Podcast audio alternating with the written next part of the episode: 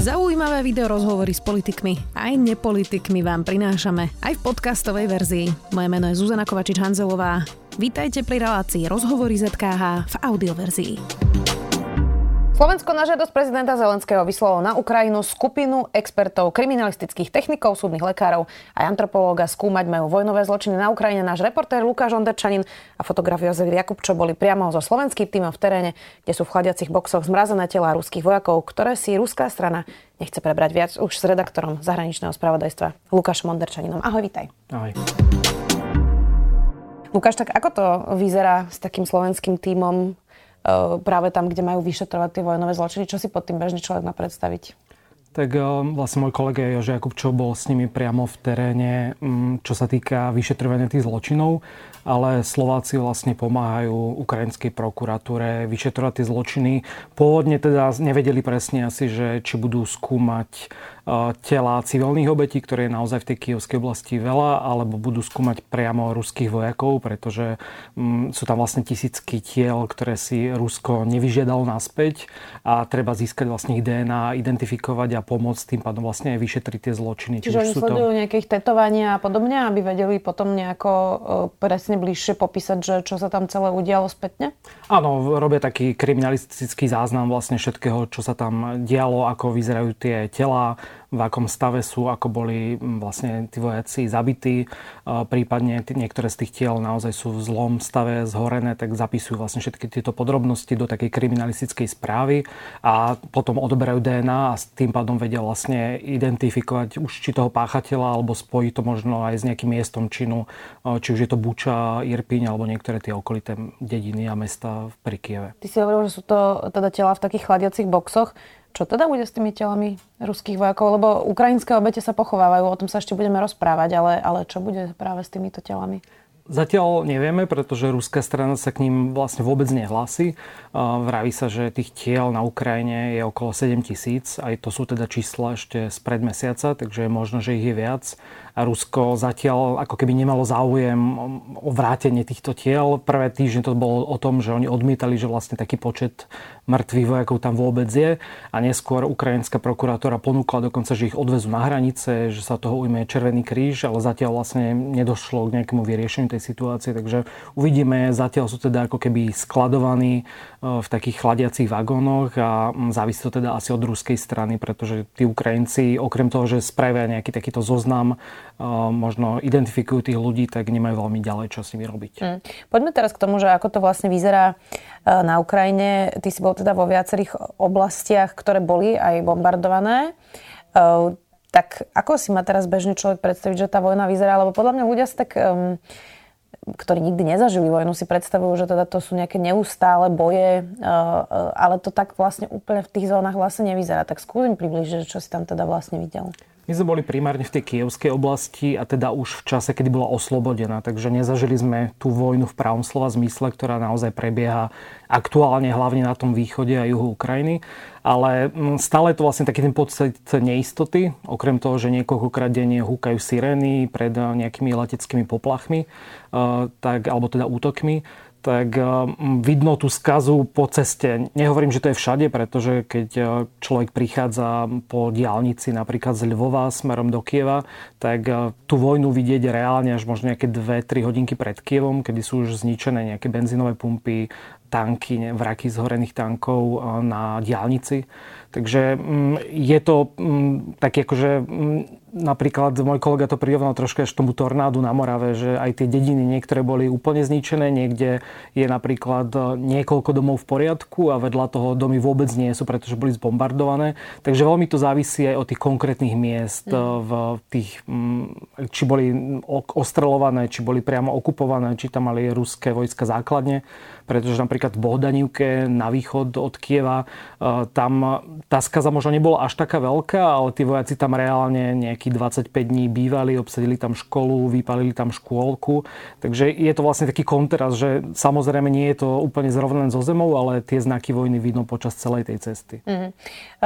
Ako vlastne funguje infraštruktúra momentálne na Ukrajine? Aspoň v tých oblastiach, ktorých ste vy boli, ja neviem, dodávky elektriny, alebo či sa tam dá vlastne tankovať na benzínových pumpách, ako funguje dodávka potravín. Ako si to človek vlastne má predstaviť, keď sme videli vlastne obrázky z Irpini alebo práve z tej Buče? Vyzeralo to hrozivo, vyzeralo to strašne, čiže ako tam vyzerá teraz taký ten bežný život už po tom oslobodení, uvidíme na ako dlho teda. Postupne sa vracajú domáci alebo tí ľudia, ktorí tam žili a ušli. A nemyslím si teda, že by sa mnohí vracali nastálo. Niektorí sa vrátili, vrátili iba po veci. Stretli sme tam rodiny, ktoré sa prišli pobaliť svoj byt pretože napríklad polovica toho ich domu je zbombardovaná, ale našťastie ten ich e, byt prežil. A čo sa týka tej infraštruktúry, tak to závisí tiež od toho mesta. Napríklad v Irpini fungoval aj internet, aj elektrína, myslím, že aj voda. S plynom býva problém ešte vo viacerých obciach, ale napríklad Hostomel, čo je najmenšie z týchto mesteček v okolí Kieva, ktoré bolo tak zásadne akože zničené, tak tam ešte nemali elektrínu a ľudia si chodievali nabiť napríklad telefóny do miestneho takého kultúrneho strediska kde založili humanitárne centrum, vedia sa tam aj potraviny kúpiť, ale postupne sa to obnovuje, takže aj tá elektrína by sa mala v ďalších týždňoch rozbehnúť, aj ten plyn postupne zavadzajú naspäť, takže je to niečo, čo mňa aj celkom fascinovalo, ako rýchlo sa dá vlastne z toho dostať. A ja si myslím, že je to taká forma psychohygieny, kedy mm, sa vlastne mm, ľudia snažia obnoviť čo najviac, aspoň na taký ten prvý pohľad. Mm. Napríklad aj tie zrútené budovy, viaceré teda budú musieť ísť asi dolu a napriek tomu je všade okolo pozametané a tie trosky z tých ciest sú odpratané, takže je to vlastne možno až taký bizarný pohľad, kedy vidíte zničené paneláky, ale cesty okolo sú úplne čisté. Mm, možno to je tiež nejaký spôsob, ako si zamestnať mysel a nemyslieť na to stále. E, ako je ťažké počúvať tie príbehy, keď, e, keď ideš na Ukrajinu, nebol si prvýkrát? Um, ty si hovoril, že ste boli aj na pohrebe uh, a že sa tam veľa pochováva, tak aké to je vlastne vidieť tú smrť a vidieť tú skazu a rozprávať sa s tými ľuďmi? Tak nie je to ľahké, mm, ale dá sa od toho nejako odosobniť. Ako novinár musím ako keby nemyslieť v tom momente na to, keď sa s tými ľuďmi rozprávam. A my sme boli vlastne v tej Irpini aj v Buči na viacerých pohreboch, pretože tam sa naozaj, tam vidieť vlastne to, tú ľudskú tragédiu, keď sa tam pochováva v podstate v jednom kuse jeden hrob za druhým. A mm, tí ľudia často o tom chcú rozprávať, lebo to vnímajú ako také svedectvo, čo sa tam stalo. Takže um, až ma možno prekvapilo niekedy, že nebol problém sa s ľuďmi aj o takých citlivých a smutných záležitostiach rozprávať. Dáš mi nejaký príklad? Um, napríklad aj na tých pohreboch, aj keď teda mne osobne to nebolo až tak komfortné tam úplne stať. Je to niečo intimné predsa pre tú rodinu? Áno. A je to vlastne zvláštne, keď je tam veľké množstvo novinárov. A tá vojna si vlastne vyslúžila veľkú pozornosť, je tam množstvo štábov z celého sveta tým pádom celý ten moment intimity aj toho pohrebu je možno narušený tým, že sú tam um, niekedy až desiatky fotografov, aj keď teda my sme boli aj na taký deň nebolo až tak veľa ľudí, ale napriek tomu tie rodiny uh, s tým, teda pokiaľ ukážu, že s tým nemajú problém, samozrejme boli aj také pohreby, kde si neželali novinárov a fotografov a dali to najavo, uh, tak, um, tak jedna pani napríklad tam pochovávala svojho manžela, ktorý bol pôvodne dokonca likvidátor Černobylu a zomrel pri leteckom útoku v Irpini po tom, čo jeho dom začal horiť a nedostal sa z neho vlastne. A ona vravela, že išiel iba do domu ešte niečo zobrať predtým, ako chceli uísť z toho mesta a nepodarilo sa mu to. Takže naozaj, naozaj sú to také tie čriepky vlastne veľmi smutných príbehov, ale na druhej strane je aj množstvo takých pozitívnych obrazov, či už je to tá obnova, čo vidíme veľmi rýchlo, ako sa celé obnovuje, alebo to, ako vlastne ľudia sú odhodlaní mm, vrátiť sa tam a mm, vrátiť sa možno do toho normálu, aj keď teda to ešte asi bude dlho trvať. E, ono to nie je také jednoduché, že človek príde ako novinár teda na Ukrajinu a tam pracuje. Čiže aký je ten proces tej práce vôbec, e, keď si išiel na, na Ukrajinu? My teda máme stoly vedľa seba, tak ja som čiastočne videla, že to je naozaj veľa práce. Čiže nie je to tak, že hoci kto môže prísť a točiť a fotiť hoci čo. Čiže čo všetko si si musel vybaviť, aby vôbec si mohol ísť točiť práve do toho okolia, do okolia Kieva? Tak v prvom rade treba novinárskú akreditáciu. Mm, kedy to bol celkom zdlhavý proces, teraz sa to aj možno kvôli tej mediálnej pozornosti troška zjednodušilo, dá sa to riešiť e-mailami, takže tam treba dodať nejaké dokumenty, žiadosti z redakcií a podobne. A až keď e, máme tú novinárskú akreditáciu, tak nás pustia aj do miest, kde by sme sa možno inak nedostali, pretože mm, čo sa týka cestovania v tej kievskej oblasti, tak stále tam fungujú také vojenské checkpointy. Pred každým z týchto miest je mm, taký blogpost, kde stojí vojak a kontroluje vlastne každé auto, ktoré príde.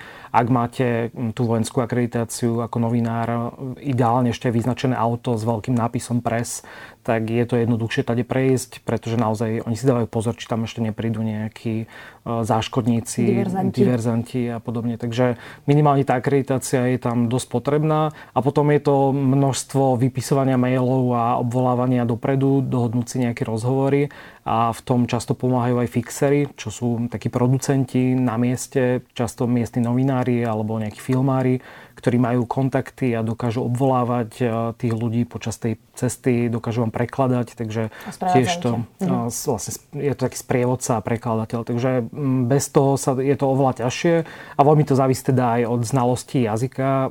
Ja viem troška po rusky, ale ak dosť som rozumel, ale stále napríklad také telefonáty s nejakými úradníkmi alebo vybaviť si s niekým rozhovor dopredu bez znalosti tej ukrajinčiny je to pomerne zložité, takže na to je napríklad ideálne si nájsť toho fixera. Hm, cítil si nejaký problém, keď si hovoril niečo po rusky Ukrajincom? Sú na to teraz citliví?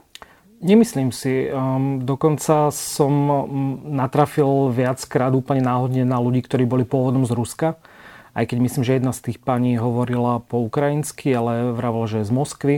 A potom aj v tej Bohdanívke sme stretli pána, ktorý takisto je z Ruska, má tam viacerých členov rodiny. A to bol napríklad veľmi zaujímavý príbeh kvôli tomu, ako to vnímajú oni ako rodiny Rusy.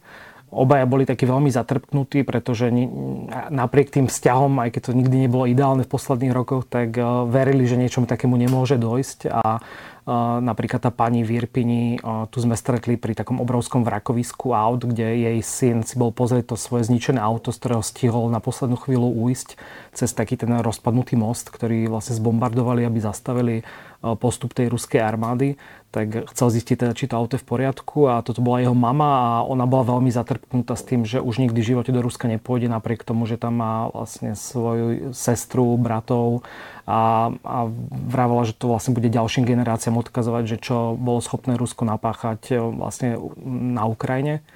Taký podobný príbeh bol aj v tej Bohdanívke, kde ten pán dokonca posielal vlastným bratom fotografie, že čo im spravili s domom, ako vyzerá tá ich dedina a oni mu odpísali, že to sú ukrajinské fejky a neveria tomu. Takže to je napríklad jedna z takých tých osobných tragédií, ktoré som dokonca už v januári, keď som bol v Charkove, vnímal, koľko je tam rozdelených rodín, ktoré sa vlastne politicky nezhodnú na tej téme a akože v momente, ako tá vojna začala, tak si myslím, že to bude niečo, čo akože bude trvať ďalší niekoľko generácií, kým sa to vylieči a naozaj to asi zničí veľa rodín, ktoré mm. majú aj iné názory. Nezmieriteľné, rozumiem. A hlavne sú to traumy, na ktoré človek nevie tak ľahko zabudnúť.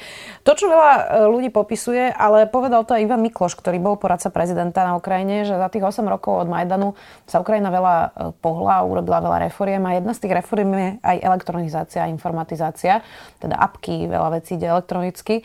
Uh, strašne veľa ľudí sa nad tým čuduje, lebo tak Ukrajinu stále ako niekde vzadu v mozgu má ako nejakú zaostalú agrárnu krajinu.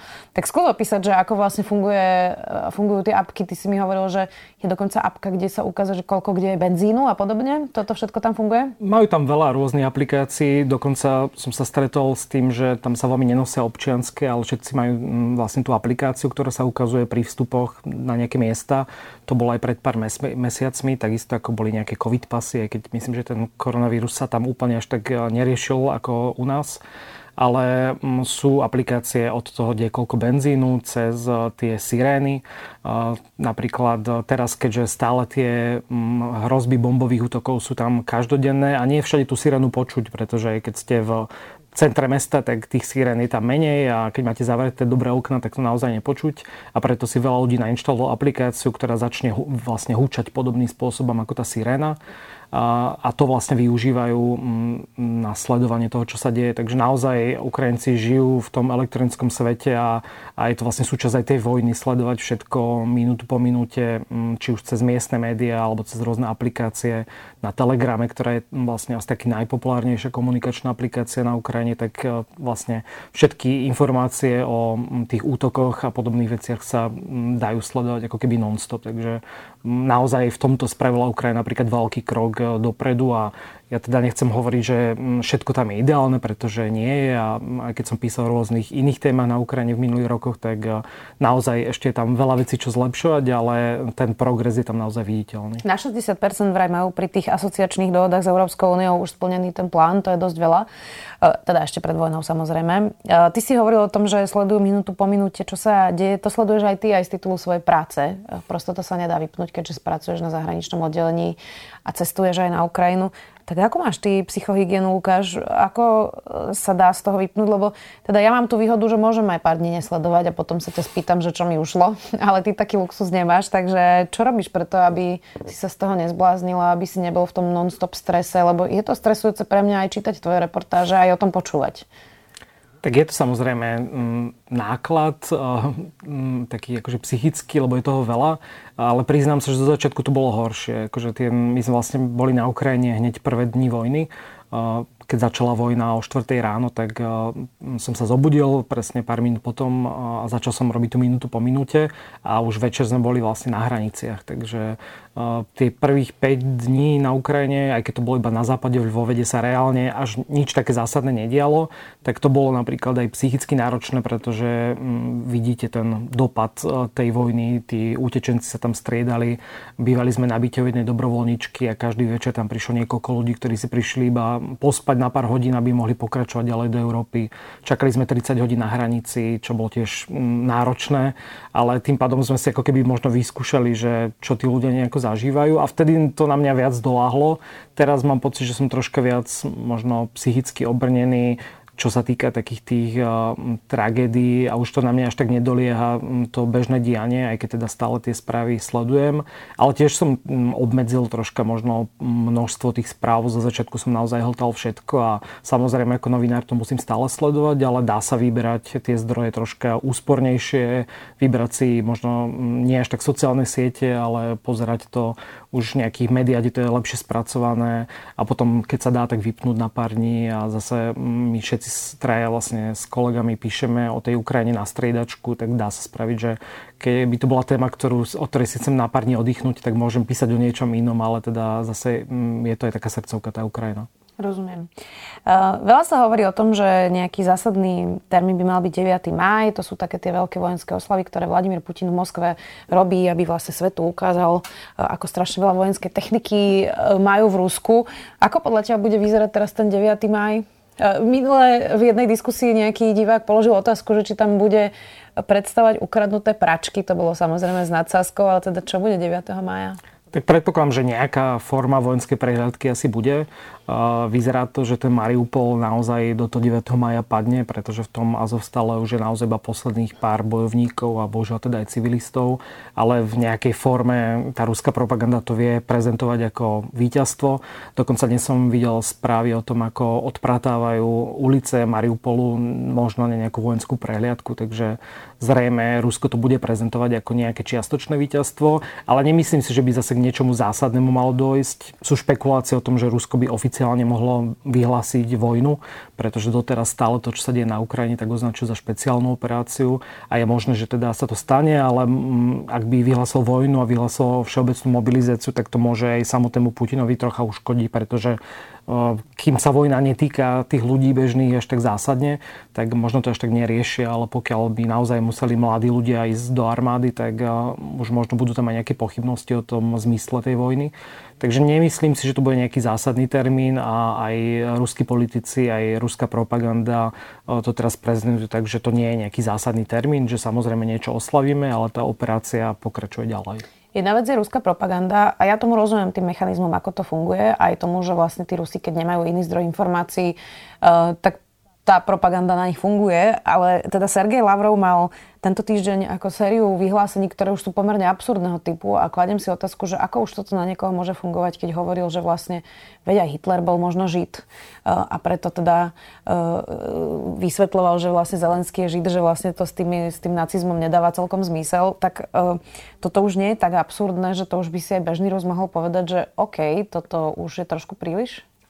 Ja si nie som istý, či to už tak funguje. Keď e, ja som poslední pozeral niekoľko mm, častí z takého populárneho programu Solovieho večer sa to volá taký diskusný večer, kde vlastne tí najväčší propagandisti hovoria o tom, ako idú zbombardovať jadrovými zbraňmi Európu, ako zničia Ukrajinu, ako vymažu z mapy a podobné. A pokiaľ toto niekto počúva dva mesiace v kuse, tak už nejaké logické uvažovanie by som neočakával, že niekoho napadne, že Židia, nacizmus a podobné veci, už aj toho Zelenského vlastne nejakým spôsobom očiernili z milión iných úhlov, takže uh, mám pocit, že už aj keď to zachádza často do absurdnosti, dneska vyšla správa o tom, že nejakí ukrajinskí vojaci uh, mali um, používať čiernu mágiu a vyšlo to normálne v štátnej ruskej agentúre RIA Novosti. A pokiaľ niekomu takéto veci už neprídu absurdné, tak sa obávam, že tí ľudia už ako keby prepadli možno do tej diery tej propagandy a bude veľmi ťažké aj na ďalšie generácie ako keby sa zbaviť toho a aj tej nenávisti. A teda videli sme to aj z rôznych správ, keď tí vojaci posielajú domov správy o tom, že zabíjajú a znásilňujú ženy a tie ich manželky a matky im to vlastne nejako odobrujú, že je to fajn. Hmm. Ďakujem ti veľmi pekne, Lukáš, za tvoju prácu. Ďakujem aj Jožovi Jakubčovi, ktorý bol s tebou ako fotograf. Uh, uvidíme, ako to celé bude pokračovať. Vy to samozrejme na zahraničnom oddelení sledujete. Dúfam, že sa uvidíme čoskoro aj na budúce pri zaujímavom rozhovore. Lukáš Onderčanin, redaktor zahraničného spravodajstva Denníka Sme. Ďakujem. Ďakujem. Počúvali ste podcastovú verziu relácie Rozhovory ZKH. Už tradične nás nájdete na streamovacích službách, vo vašich domácich asistentoch, na Sme.sk, v sekcii Sme video a samozrejme aj na našom YouTube kanáli Denníka Sme. Ďakujeme. Chcete vedieť, kde barania masť pochuťka? Čo vám treba na zdolanie 7000 a ako spraviť zo stráženia mačky vytúženú dovolenku? Odpovede aj na tieto otázky nájdete v novej sérii cestovateľského Všesvet podcastu. Nájdete ho každý útorok vo všetkých podcastových aplikáciách, na YouTube či na stránke ZMSK. S Týnou Paholik Hamárovou a Lukášom Onderčaninom.